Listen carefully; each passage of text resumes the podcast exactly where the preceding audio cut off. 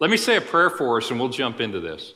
Lord, thank you so much for bringing us together. Thanks for a good vacation and rest for us. Thank you for so many faithful people that just want to study your word together. I pray you'd open our hearts and our minds to see, if nothing else, how absolutely awesome you are and just how absolutely amazing it is that the God of this universe cares about each and every one of us individually. You are an awesome God, and we thank you in Christ's name. Amen. Well, as always, the uh, okay, as always, we have technical difficulties right out of the bat. All right, questions during class. Just text the questions there. We'll answer as many as we can. The nature of this study is a lot of history. And then we'll also today get into the future and try to connect those together. So if you have questions, that's great. You know, we like, we like questions a lot. We're basically spending four weeks, this is week two of four, in the book of Daniel. And I wanted to pick some of the apocalyptic visions, some of the prophetic visions of Daniel, and just talk about those. We don't do that a lot, and I think prophecy is an interesting genre and it also is always forward pointing to Christ. So I like talking about Jesus Christ. And so that's what we're going to do for these four lessons is look at some of the visions. Some of them contain some pretty weird beasts, and we'll talk about why that is, by the way. Don't let me forget to tell you why are beasts in these visions uh, when we do this. Well, let's do a little bit of a recap. And the reason I want to do this, I don't want to bore you, but I want to go kind of quickly through the visions we talked about last time because the vision we're going to talk about in this lesson really kind of homes in on a portion of the one from last time. Well, if you remember, this is a map of ancient world in about 605 BC, so 605 years before the time of Christ. The Babylonian Empire, Nebuchadnezzar, their king, has become ascendant, very dominant. Think of them as Iraqis. Back in the day, I've mentioned this to you before, but Saddam Hussein, for example, saw himself rebuilding a Babylonian empire from you know, what his ancestors had done. So think of them as basically coming out of what we call today Iraq, but basically dominant in that part of the world. Well, as they rolled into Israel, which there's called Judah or the land of Canaan, I'll just use the modern name. They, they rolled into Israel and Israel said, We'll pay you tribute. That's great. That's what they're all about. There's no sense destroying a place when you can just get them to pay you instead. So they said, Fine. Well, Israelites were late on a few payments. And so they, Nebuchadnezzar comes rolling in and said, I'm going to take some hostages uh, to make sure that you're not late on those payments anymore, right? So, young man Daniel was one of those young men that were taken back to Babylon, and they were trained to be put into service as basically civil servants running, helping to run the Babylonian Empire. They went through like a three year training program, learned the Babylonian gods, they were given new names. Babylonian names. They were lear- learned the Babylonian writing and mathematics and that sort of thing. And Daniel was one of the best and the brightest. And if you remember, last time we, we talked about two visions the first one is in Daniel chapter 2, and it's the vision of the statue. That vision happened, you know it, we know when it happened because the text tells us what year of the reign of Nebuchadnezzar it happened in. It was in 603 BC. He, Nebuchadnezzar had a dream about this statue, and Daniel was able to interpret it. 50 years later, in 553 BC, so 603 to 553, 50 years later, Daniel has a dream about these four beasts. But both of these visions are essentially about the same prophecy, the same idea that God is, is giving them. And so to summarize, and again, I'll just summarize because this is what we talked a lot about last time. But the statue, the four different metals in the statue, and then the four different beasts correspond to Daniel didn't know this. He just knows that there are four kingdoms coming. We now know what kingdoms they were and when they were ascendant. Daniel didn't know all of this, but he knew there were four kingdoms coming. First was Babylon. Nebuchadnezzar was the king in 605, and a guy named Belshazzar or Belshazzar was the king, the last king, in, uh, at the end of that. The second vision happened in 553 when the last king, Belshazzar, was king. But they both are talking about these kingdoms. So Babylon, followed by the Persian Empire, defeated the Babylonians, followed by the Greek Empire of Alexander the Great, defeated the Persians, and then finally followed by the Roman Empire. So in 605 BC, God is giving these visions to forecast how world events are going to go up to the time of Jesus Christ. So that's what that vision is basically about, is about these four kingdoms. I want to show you this time maybe a little different way of looking at it because the vision we're going to talk about this time is going to home in on this. So, statue in Daniel chapter 2, the beasts in Daniel chapter 7. Those two visions are 50 years apart, but they're about the same thing. So, here's a timeline you get Daniel, Ezekiel, Jeremiah, all prophesying and active around 600 BC, which hopefully that's helpful to you. Those are three of the four major prophets. The other one is Isaiah. Isaiah was prophesying about 700 BC, roughly, 100 years before these guys. But those three were contemporaries. Daniel, of course, up in Babylon, Ezekiel and Jeremiah back in Jerusalem, but they're all getting visions from God about what he is going to do with Israel. So the Babylonian Empire is ascendant at that time, and in fact, Nebuchadnezzar in 586 BC, not long after Daniel is taken away, will finally come and destroy the temple and destroy Jerusalem. The second kingdom, just like the prophecy said, was the Persian. Persians uh, defeated the Babylonians. We'll talk a little bit more about that. 539 to 331. So, for over 200 years, the Persian Empire, think Iranians, Persians are ethnically related, basically. I know this is a long distance in time, to Iran. So they ruled for a little over 200 years, and in fact, they were very tolerant rulers. And it's during that time, and you read about this, by the way, in the book of Ezra and Nehemiah. Those are Old Testament books written in that time frame, where the Persian king lets the Jews go back and start to try to rebuild the city of Jerusalem and rebuild the temple. And they do. It's not as grand as Solomon's temple, but it's, it's rebuilt. The Persians, in turn, just like the prophecy says, are defeated by the Greeks, Alexander the Great and the Greek army. 331. I put 63 BC because in this part of the world, 63 BC is when the Romans come rolling into Israel. So you'll see some different dates, but I want to talk about it from an Israel centric point of view. In that time period, is uh, a guy named Antiochus we're going to talk a lot about because this prophecy, this vision we're about to see, homes in on that time period. And there's a particular reason it homes in on that time period. Finally, the Greeks are ultimately uh, overcome by Rome. And it's Rome that's in power when Jesus is born. And finally, in 70 AD, because of continued rebellions after Jesus is resurrected and the church is, begins to grow, the Jews in Jerusalem rebel and the Romans come and destroyed the temple, and it's still destroyed. In other words, the temple hasn't been rebuilt uh, since 70 AD. So that was the vision that Daniel had in 605 BC, 600 years before the time of Christ. So these are, uh, I thought putting it in chronological order might help a little bit. In the vision that we're going to talk about in this lesson, we're going to go to Daniel chapter 8. And by the way, the chapters in Daniel aren't chronological, but the visions I'm going to give you, I've put them in chronological order. So we had a vision in 603 of the statue, 553 of the four beasts, and then tonight is going to happen in 550. So just a few years later, we're going to get this vision, and it's going to home in on a couple of these. So let's dive in and look at the text. This is Daniel chapter 8, the first nine verses. Let me read this to you. It's going to seem weird because it's apocalyptic literature.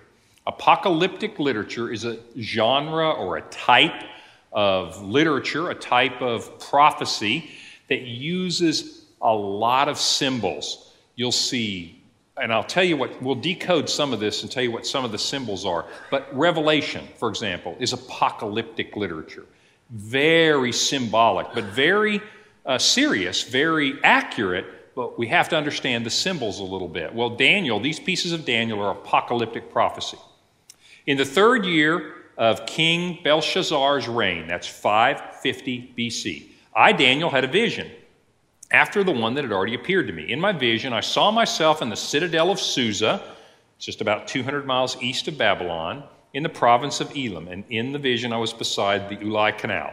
I looked up, and there in front of me was a ram with two horns standing beside the canal. And the horns were long. One of the horns was longer than the other, but it grew up later. I watched the ram as he charged toward the west and the north and the south, and no animal could stand against him, and none could rescue from his power. He did as he pleased, and he became great. Now, as I was thinking about this, suddenly a goat with a prominent horn between his eyes came from the west. He crossed the whole earth without touching the ground, meaning came very fast. And so without touching the ground, he came toward the two horned ram I had seen and charged at him in great rage. I saw him attack the ram furiously, striking the ram and shattering his two horns. The ram was powerless to stand against him. The goat knocked him to the ground, stomped on him. No one could rescue the ram from his power. The goat became very great, but at the height of his power, his large horn was broken off, and in its place, four prominent horns grew up toward the four winds of heaven. And out of one of them, came another horn, which started small, but grew in power to the south and to the east and toward the beautiful land. Think Israel. Okay, perfectly sensible, right? In fact, we could probably stop here because that's pretty self explanatory. Well, that's really typical of apocalyptic literature. He's saying something very specific, but we kind of need to decode it. How are we going to decode it? Good news. Sometimes prophecy gets explained in the Bible. So Daniel is actually going to get an explanation. When he finished this, it says, the text goes on, I'm just going to tell you this part. Text goes on, and he said, When I saw this vision, I really was struggling to understand this. But then I heard a voice that said, Gabriel, think Gabriel the angel, explain to this man what this vision means. And so Daniel says, Hallelujah. Gabriel comes over. Daniel's kind of scared. Gabriel says, Don't worry, picks him up and says, Let me explain this vision to you. Let's see what Gabriel said. Our story picks up in Daniel 8, verse 19. So Gabriel said, I'm going to tell you what will happen later in the time of wrath. In other words, this vision is about a time of judgment, a time of wrath because the vision concerns the appointed time of the end. The two horned ram that you saw represents the king of Media and Persia. The shaggy goat is the king of Greece, and the large horn between his eyes is the first king. The four horns that replace the one that was broken off represent four kingdoms that will emerge from his nation but will not have the same power. In the latter part of their reign, those four, when rebels have become completely wicked, a stern faced king, a master of intrigue, will arise. He will become very strong, but not by his own power. He will cause astounding devastation and will succeed in whatever he does. He will destroy the mighty men and the holy people. Think Israelites here. He will cause deceit to prosper, and he will consider himself superior. When they feel secure, he will destroy many and take his stand against the prince of princes. Yet he will be destroyed, but not by human power. The vision of the evenings and mornings that has been given to you is true, but seal up the vision. It concerns the distant future. I, Daniel, was exhausted and lay ill for several days. Then I got up and went about the king's business. I was appalled by the vision, it was beyond understanding. So let's talk about this. Helpful that it begins to interpret this for us. Helpful, we live when we live because we can look back at history and this is going to fall together so clearly, it's amazing. First of all, apocalyptic literature. Beasts are used quite a bit, and sometimes they have significance. And one of the significances here is, for example, if you remember the former vision, the third animal was a four headed leopard and it represented the Greeks, Alexander the Great and the Greeks. Here you have four horns coming out of the goat that represent the same four kingdoms that come out of Alexander the Great. So that beast, uh, the way the beast is portrayed, represents that. The animals themselves usually represent power or strength or agility. Uh, for example, Alexander the Great's conquest was very quick. The guy only lived from 356 to 323. He conquered the whole Persian Empire in three years. I mean, he's really fast. So, how do they represent that? Leopard, fast. A goat that travels through the whole world without ever touching the ground. The point is, it's just trying to tell you this, this king, whoever he was, is very sudden. The horns typically represent strength or power. Horns almost always represent a ruler or a kingdom or both. Rulers in those days were identified with their kingdom. So, are we talking about Alexander the Great or the Greek Empire? Yes, talking about both those together. So, horns usually represent strength and they represent kings or kingdoms. And so, you'll see a lot of horns. You see the one big horn, you'll see the other four growing up. In the vision we did last week, that last beast, Rome, had a lot of horns, a lot of power, a lot of strength. So, as you kind of see some of those things, you realize okay, we're not really talking about animals here. We're not even talking about strange animals.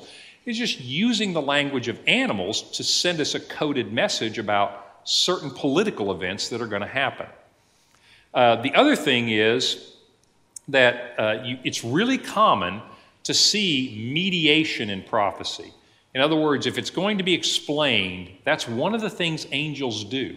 Angels serve God, but they also serve us, in that God sends them on, on uh, missions like this a lot. So Gabriel was sent to explain this to Daniel so that he could tell us.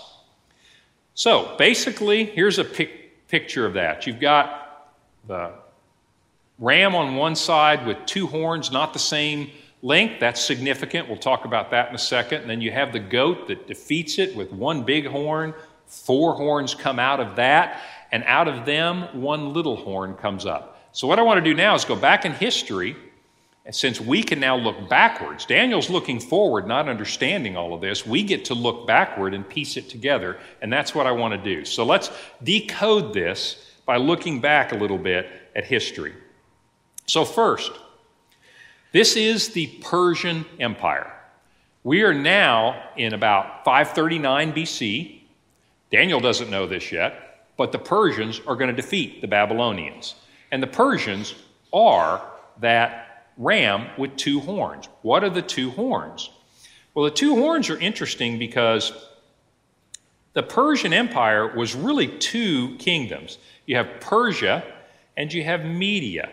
And the Persians basically overcame a guy named Cyrus in 550. In other words, about the time Daniel is having this vision, Cyrus the Persian is conquering the Medes, M E D E S, and consolidating this empire. So, as Daniel's having the vision, God is orchestrating events so that it's already in motion. And so, this is the two horns. You have the Median Empire, you have the Persian Empire. Persian Empire is the longer horn that came up later. In other words, it came a little later, but it was stronger, wasn't it? Because it won. And so you see the ram representing this Medo Persian Empire. So Daniel, again, he doesn't know this, but this, as you look through the history, you go, wow, that's exactly right. You have two kingdoms, one greater than the other. So, Persian Empire, happening right about this very time. Next comes a guy named Alexander. So, from 539 BC, this uh, ram tramples anybody he wants to trample. I mean, all kinds of interesting stuff happens between 539, 331, 200 years of the Persian Empire. What did Daniel's prophecy say? He said that ram went to the west and the north and the south, and he trampled anybody he wanted. And that's true. Persians were rolling over country after country. In fact, this is when you have uh, the 300. Remember the movie? When the Persian kings go after Greece and have the big battles and all that. That's all happening in this time period. And so the Persian Empire is really strong. So that ram just rolling over everybody, that's what they did. That was a huge empire. But kind of out of the blue, 331 BC, Alexander comes out of Greece, kind of out of nowhere, with an army He's the ram, and quickly shatters the Persian Empire. In three years, he literally overthrows that huge empire. I mean, it's one of the more brilliant military conquests of all time. People still study Alexander's military techniques. So he lived from 356 to 323, but for our story, 334 to 331, that's how long it took him to overcome the Persian Empire. So Alexander conquers. The ram conquers. He's got one big horn. You've got one powerful leader, and he makes a huge empire. But Alexander doesn't live very long. And so when Alexander dies, he has a huge kingdom, but there's nobody to really run it. And so four of his generals divvy the kingdom up. So let's look at that. This is Alexander's kingdom so again, you orient yourself. You see uh, Israel there. This is the area around the Mediterranean. But his generals carve it up. There's no one strong enough. Once that one horn is broken, meaning Alexander dies, you have four kings come up. Let me show you these kings. This is all a matter of history. This is happening in 323 uh, BC. Seleucus, Ptolemy, Antigonus, and Cassander. Those four generals divvied up with their various army. They all served Alexander, but once he was gone, it's every man for himself. And so they break it into four, just like the prophecy says. When the one horn is broken, the big horn, four smaller ones. The, none of them have the same power. They're not as good at generals as Alexander, but they're basically going to rule one way or another from the time Alexander dies till the time the Romans show up for over 200 years. So they're very powerful influences and they dominate this part of the world for about 200 years. So let me fast forward to the end of that time or near the end of that time, and they fight each other. So instead of four kingdoms, they eventually become two. One is called Seleucid Empire after Seleucus, and the other is called the Ptolemaic Empire after Ptolemy. They've defeated the others over this 200 year period. And basically, when we get down to where I want to talk about the key part of this vision, those four horns have now kind of turned into these two kingdoms. You know more about these kingdoms than you think you do because I want to talk about 170 BC. So we're way down the line here. But the Ptolemies are interesting because the most famous ruler in the Ptolemaic Empire, which included Egypt, was Cleopatra. In other words, from the time of Alexander the Great, the Egyptian pharaohs weren't Egyptian, they were Greeks. In other words, Ptolemy, Ptolemy was a Greek guy, and so then his kid and his kid and his kid and his kid, they all ruled Egypt as pharaohs or as kings of Egypt. Well, Cleopatra was a Ptolemy.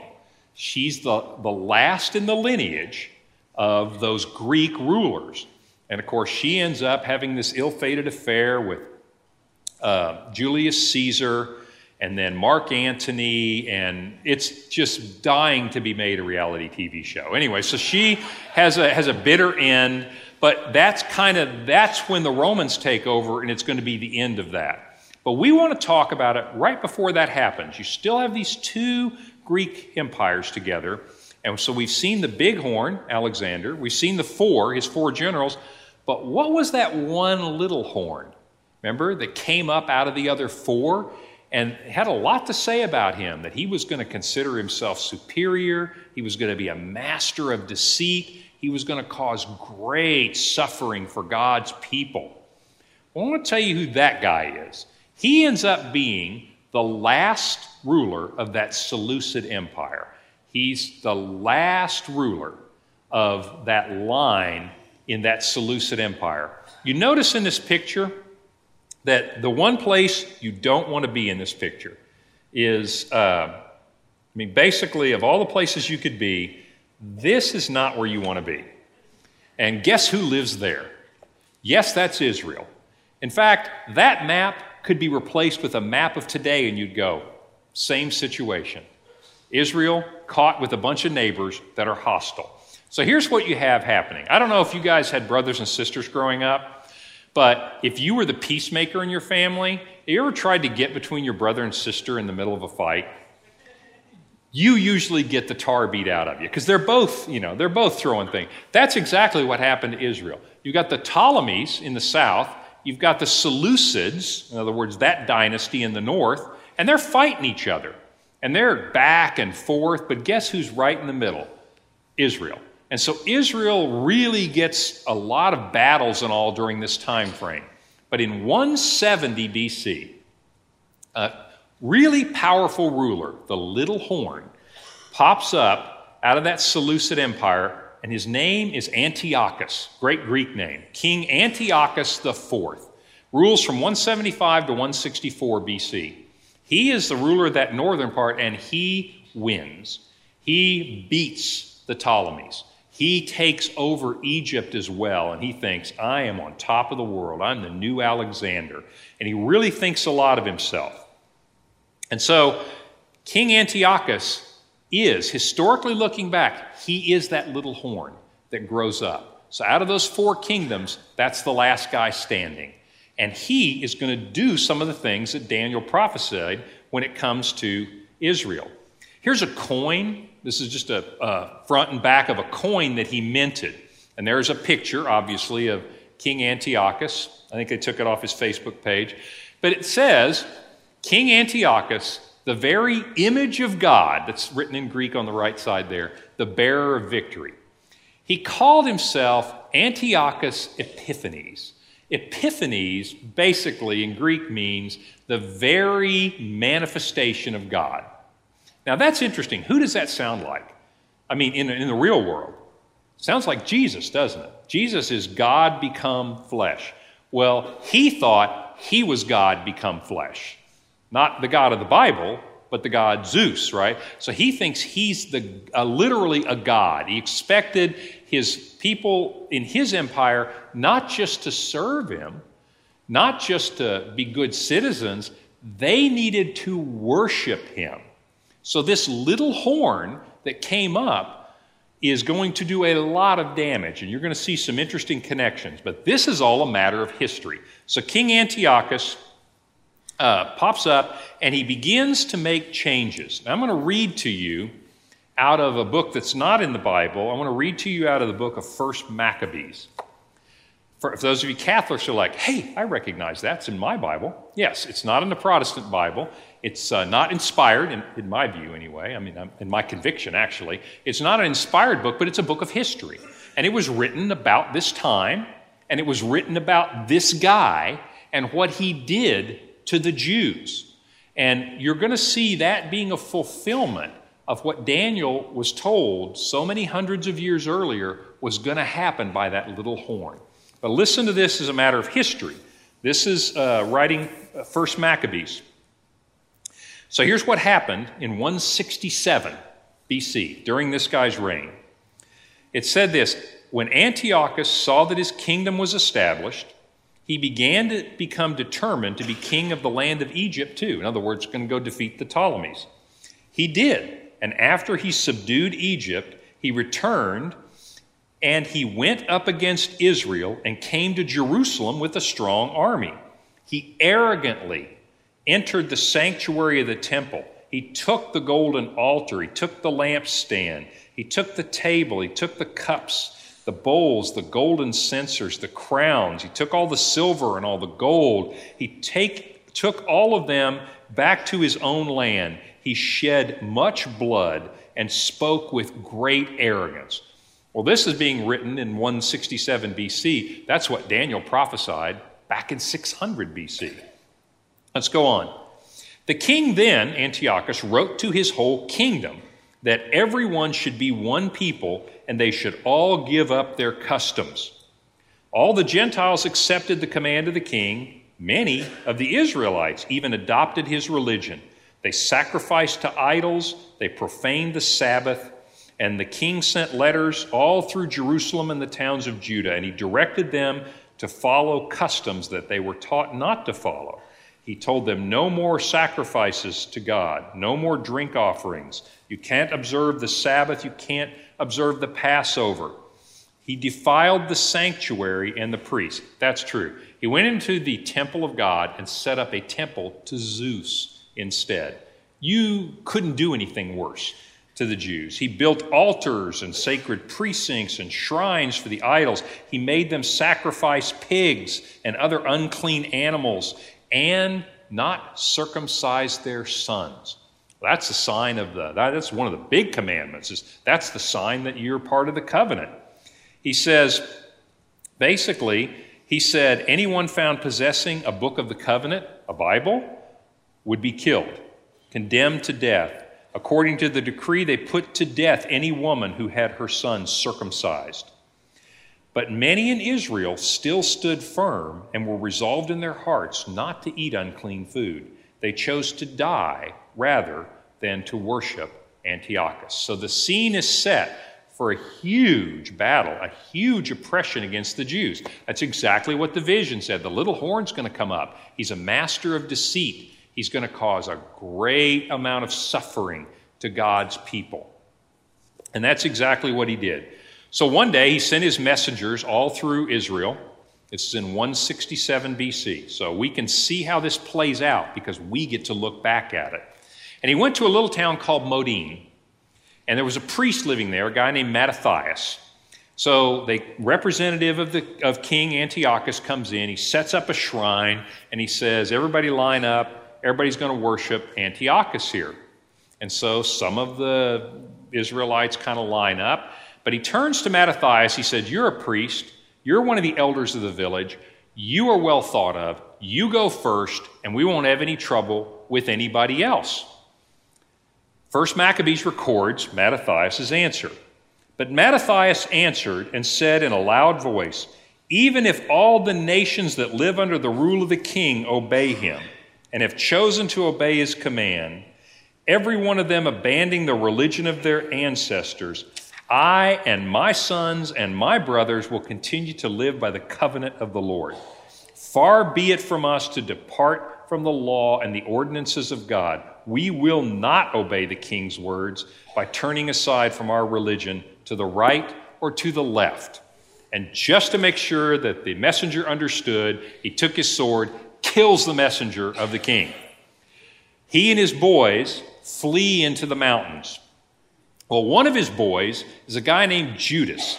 Judas was like the star fullback on the football team. He is like a brute of a guy. He's a great warrior, and he's got a nickname, you know. His nickname is the Hammer. Well, that's Maccabee in Hebrew. So Judas Maccabee, Judas the Hammer. He becomes the leader of the rebellion against Antiochus and this entire uh, empire. And so the story of the Maccabees is the story of this rebellion saying, We won't accept this. Now, if you remember in Daniel's prophecy, he said the little horn is going to become powerful, but he's going to be destroyed. And he's going to be destroyed by God. And that's true because there is no way in the world that a bunch of ragtag Israelites should be able to overcome the Seleucid Empire. I mean, they're outnumbered so badly, it's worse than Star Wars. I mean, Death Star, you know, versus Luke Skywalker. I mean, it's worse than that. There is no way. God's hand clearly is in this, just like Daniel prophesied. Well, we make the story short, and then we'll pause for some questions. In three years, from 167 to 164, they succeed and they kick the Greeks out. They go rolling into Jerusalem in 164. Man, Judas gets in there. They clean out the temple, they destroy the altars of Zeus. And by the way, this isn't part of our story, but it's really kind of interesting. So they get in there and they say, We're going to rededicate this place. And so they take this, the oil that's been, think like holy water. Okay, so this is oil that's made the right way, and they're going to light the menorah, and they're going to keep it lit, and they're going to rededicate it. But here's the problem only have one bottle of oil. That'll go for about a day. Well, unfortunately, it's going to take them eight days to get some more oil. So they light it anyway, and according to tradition, this is not in your Bible, According to tradition, that one bottle lasts for eight days until they can make some more. It's a miracle. That's what Hanukkah is, by the way. The festival of Hanukkah, not in your Bible, is a remembrance of that eight days of light. So you're going to see a lot of lights in Hanukkah. That's where it comes from, is 164 BC, when the Jews reclaimed the temple and cleansed it and believed God made a miracle by making the light shine for eight days when it, there was no way that it could. But for our perspective, God's hand was clearly in this little horn being destroyed. And so, from our point of view, I hope you appreciate the fact that Daniel saw it from that side, we see it from this side, but it's amazing to see how the history lines up. So, I want to draw some conclusions from that, but before we do that, let's see what questions you have. Um, is Maccabees reliable for us to use to interpret the Bible, to give us uh, answers to other things that we see in the Bible? And if so, why is it not included? Yeah, good question. Is Maccabees uh, reliable for interpreting the Bible? And if so, why is it not included in the Bible? Let me give you a couple different answers. First of all, it is not reliable for interpreting the Bible. It, however, as a matter of history, insofar as it's accurate history, can be very corroborating to the Bible. So when I read this, what I want you to understand is I'm not telling you that's explaining the Bible. I'm just saying that as a historical document is historical verification, just like that coin is historical verification, just like the history of the Babylonians and everything we know about Alexander the Great. All of those things as a matter of history incredibly, looking back, match up with a vision that was 600 years earlier. So it's a corroborate. I would use a different word. It can be used to corroborate the Bible, but not explain it. The reason it's not in the Bible is it's not inspired by the Holy Spirit. These are people like you and me sitting down and writing, hey, let me tell you what happened, like writing American history. Is it reliable? Well, it can be, and certainly in many respects it is. Is it inspired by God? Well, no. It's still useful, but it's not on the par of Scripture. So, great question. The account of Antiochus going into the temple appears to almost mirror the Antichrist during the tribulation in Revelation. Is we in- are getting to that. Okay. Great question. Okay, well, a couple of other questions um, along those lines. The prophecies in Daniel, um, how do they compare to those of Nostradamus? Good question you know, having uh, the question was, how do the prophecies of Daniel compare to those of Nostradamus? Having read Nostradamus' prophecies, weird, weird guy. Okay, I just that's an editorial comment. He's a weird guy. Okay, well, obviously he lived in a totally different time. Nostradamus, and I'm not trying to trash Nostradamus, but basically, he made a ton of predictions that didn't come true. What you hear about are a couple of things he said but you don't really hear what he said. When you read them, they're so cryptic, it's like, God, it's like reading my horoscope. You know, I, I could interpret that any way I wanted to. In other words, Nostradamus clearly didn't have the Spirit of God. He was wrong way more than he was right. And even when he was right, it was a little sketchy. So he was human. Daniel's prophecy, kind of in, I hope you're kind of getting the vision. There are two things I want you to get out of this lesson. The first one is simply this what God told him 600 BC we stand here looking back and we can literally read history like a road map, and it just lines up perfectly. So that's one of the key things. So Daniel's inspired by God. Nostradamus, I don't know, Mexican food, something. I don't know what gave him those visions. When Daniel receives his visions, how do they come to him? Is he asleep and they come in the form of a dream, or is he awake? Yeah, as you read the text, and I haven't read all the text, but I'd urge you to read through Daniel. It's really fascinating as you read through that, it seems like much of the time it occurs to him um, in a, in a dream-like sense, but it apparently is more real to him even than a dream. He knows he's having a vision. He doesn't think he's just dreaming. You know, he's having like stress dreams. You know, I got a final exam tomorrow. You know, so it's apparently more vivid, but it does appear just from reading the text to be kind of like a dream, but it appears to be much more vivid than that. Okay? All right, well, let's go on because I want to move to the second thing. First point getting to look back at the history, watching the prophecy, you can literally map it out. By the way, where does this prophecy seem to be going? Where does the history end? Jesus Christ. In other words, Well, we'll get to that in a minute. You got to ask yourself, why is God doing this? I mean, why is he giving Daniel these visions? I mean, is it just to show off, like, hey, I know what's going to happen and you don't? You know, no. I mean, what is the point of this? Well, one way to kind of figure out what the point of it is, is to sort of see where it's going. So that's our first lesson.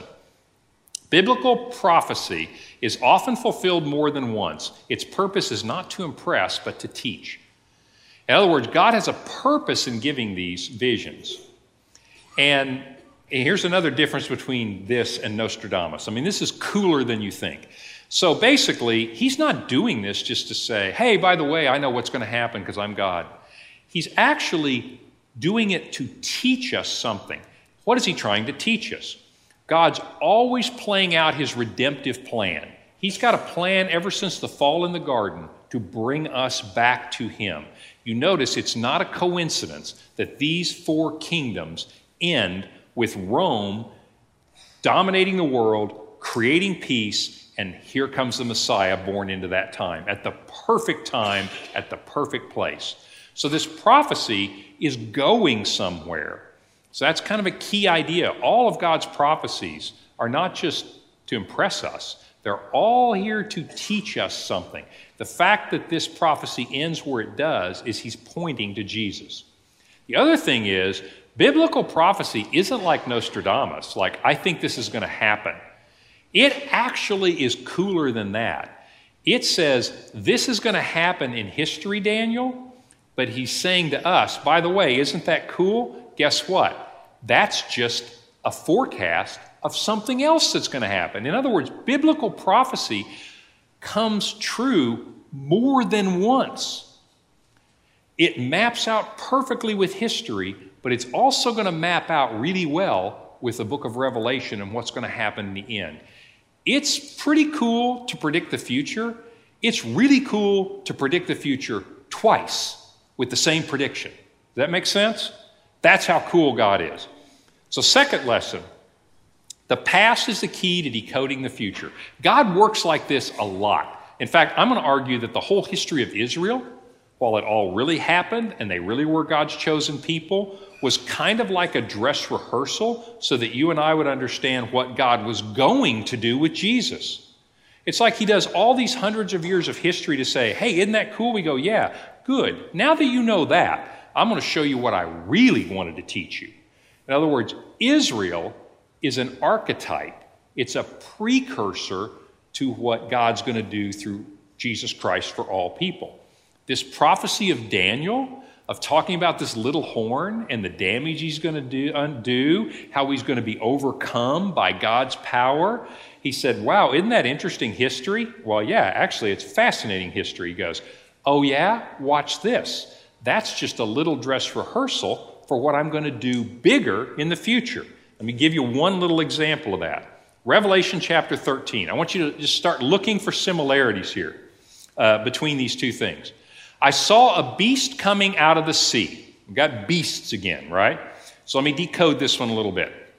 This beast, you're going to get a description of him in just a second. We're using animals again to represent, their attributes are going to represent kingdoms, political power. The sea is a sign of political power. You're going to see a beast come out of the land, which is a sign of spiritual power. But I don't want to talk about him tonight. I just want to talk about this beast, the Antichrist. He's coming out of the sea, which means this is a kingdom, this is a ruler, this is military political power. So I saw a beast coming out of the sea, just the same thing Daniel's seeing. He had 10 horns and seven heads and 10 crowns on his horns, and each head had a blasphemous name. Now, you do not need to be a biblical scholar to realize this is a bad guy, right? You also don't need to be a biblical scholar to realize hey, if horns mean strength, 10 horns has got to be whoa, powerful, right? This is a very powerful figure and a very evil figure. The beast I saw, now listen to how this beast is, is uh, described, resembled a leopard, but had feet like those of a bear and mouth like that of a lion. Does that sound familiar to anybody? What, was the, what were the four animals in Daniel's vision? Right? There was a, a bear and a lion and uh, a leopard, and then there was this Roman thing. But you get these three. So, what's it saying about this beast?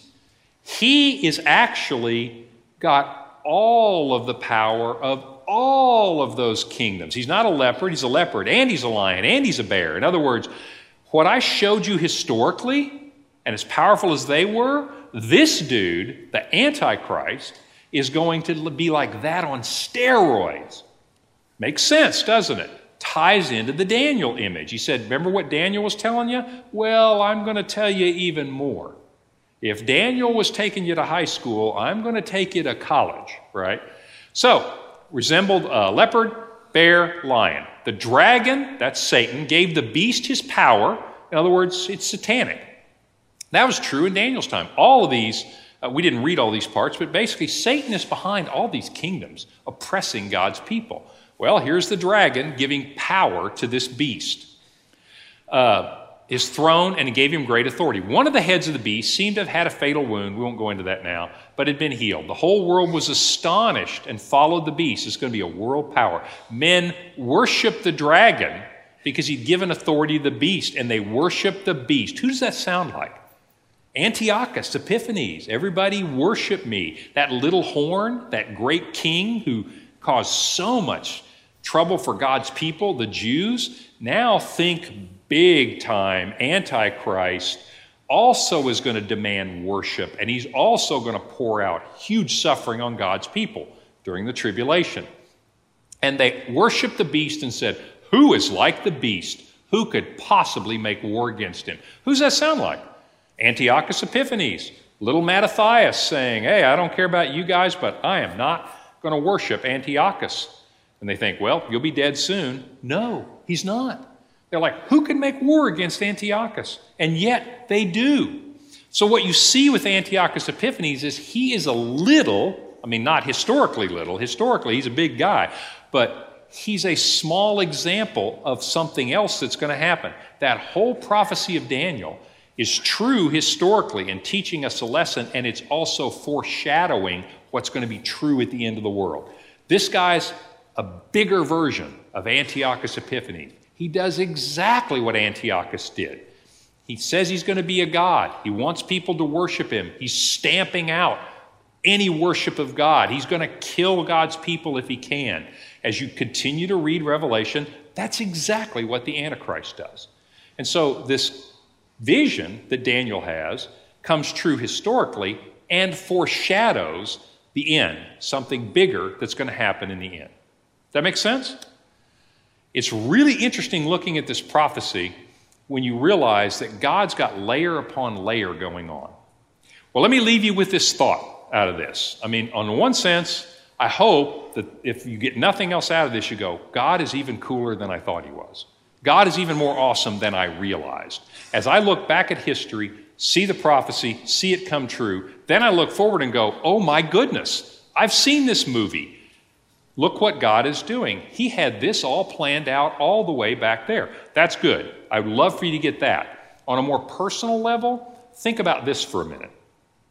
The God who can do that over the whole span of time, the God who holds kingdoms and power all in the palm of his hand, all these kings think they're doing what they want to do, and they are, and they're doing evil. And yet, and yet, when you step back, they all march to the tune of the Almighty. God is the architect of history, not men.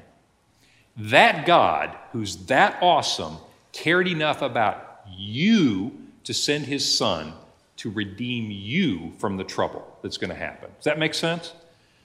That is mind blowing to me. The God who's architecting history and there's a really pretty little passage in Revelation. We need to study Revelation again pretty soon. Pretty little passage where all this bad stuff's about to happen, and God goes, Hey, time out. Everything freeze. I'm going to go mark my people before anything else happens from the Antichrist. God stops history to care about us. So if the God of the universe, who can architect kingdoms and power and redemption through the centuries, cares enough about you, don't you think he can architect our lives too? I mean, if Antiochus Epiphanes and the worst he could do, if the Antichrist and the worst he's going to do do not bother God, I don't think your and my problems the rest of this week are too much for him. And I don't mean that in a condescending way. I'm just saying the God who can be trusted with all of history can be trusted with your and my future. And I hope that inspires a little faith. Hopefully, that makes us trust God even more with our future. If He can be trusted with the future of the world, He can be trusted with my future too. Next time, one of my favorite visions. Can you read the handwriting on the wall? I'm going to tell you where that came from. I'm going to show you this interesting vision that Daniel has that probably has more implications than you would think. So that's what we're going to talk about next time. All right? Handwriting on the wall. See you then.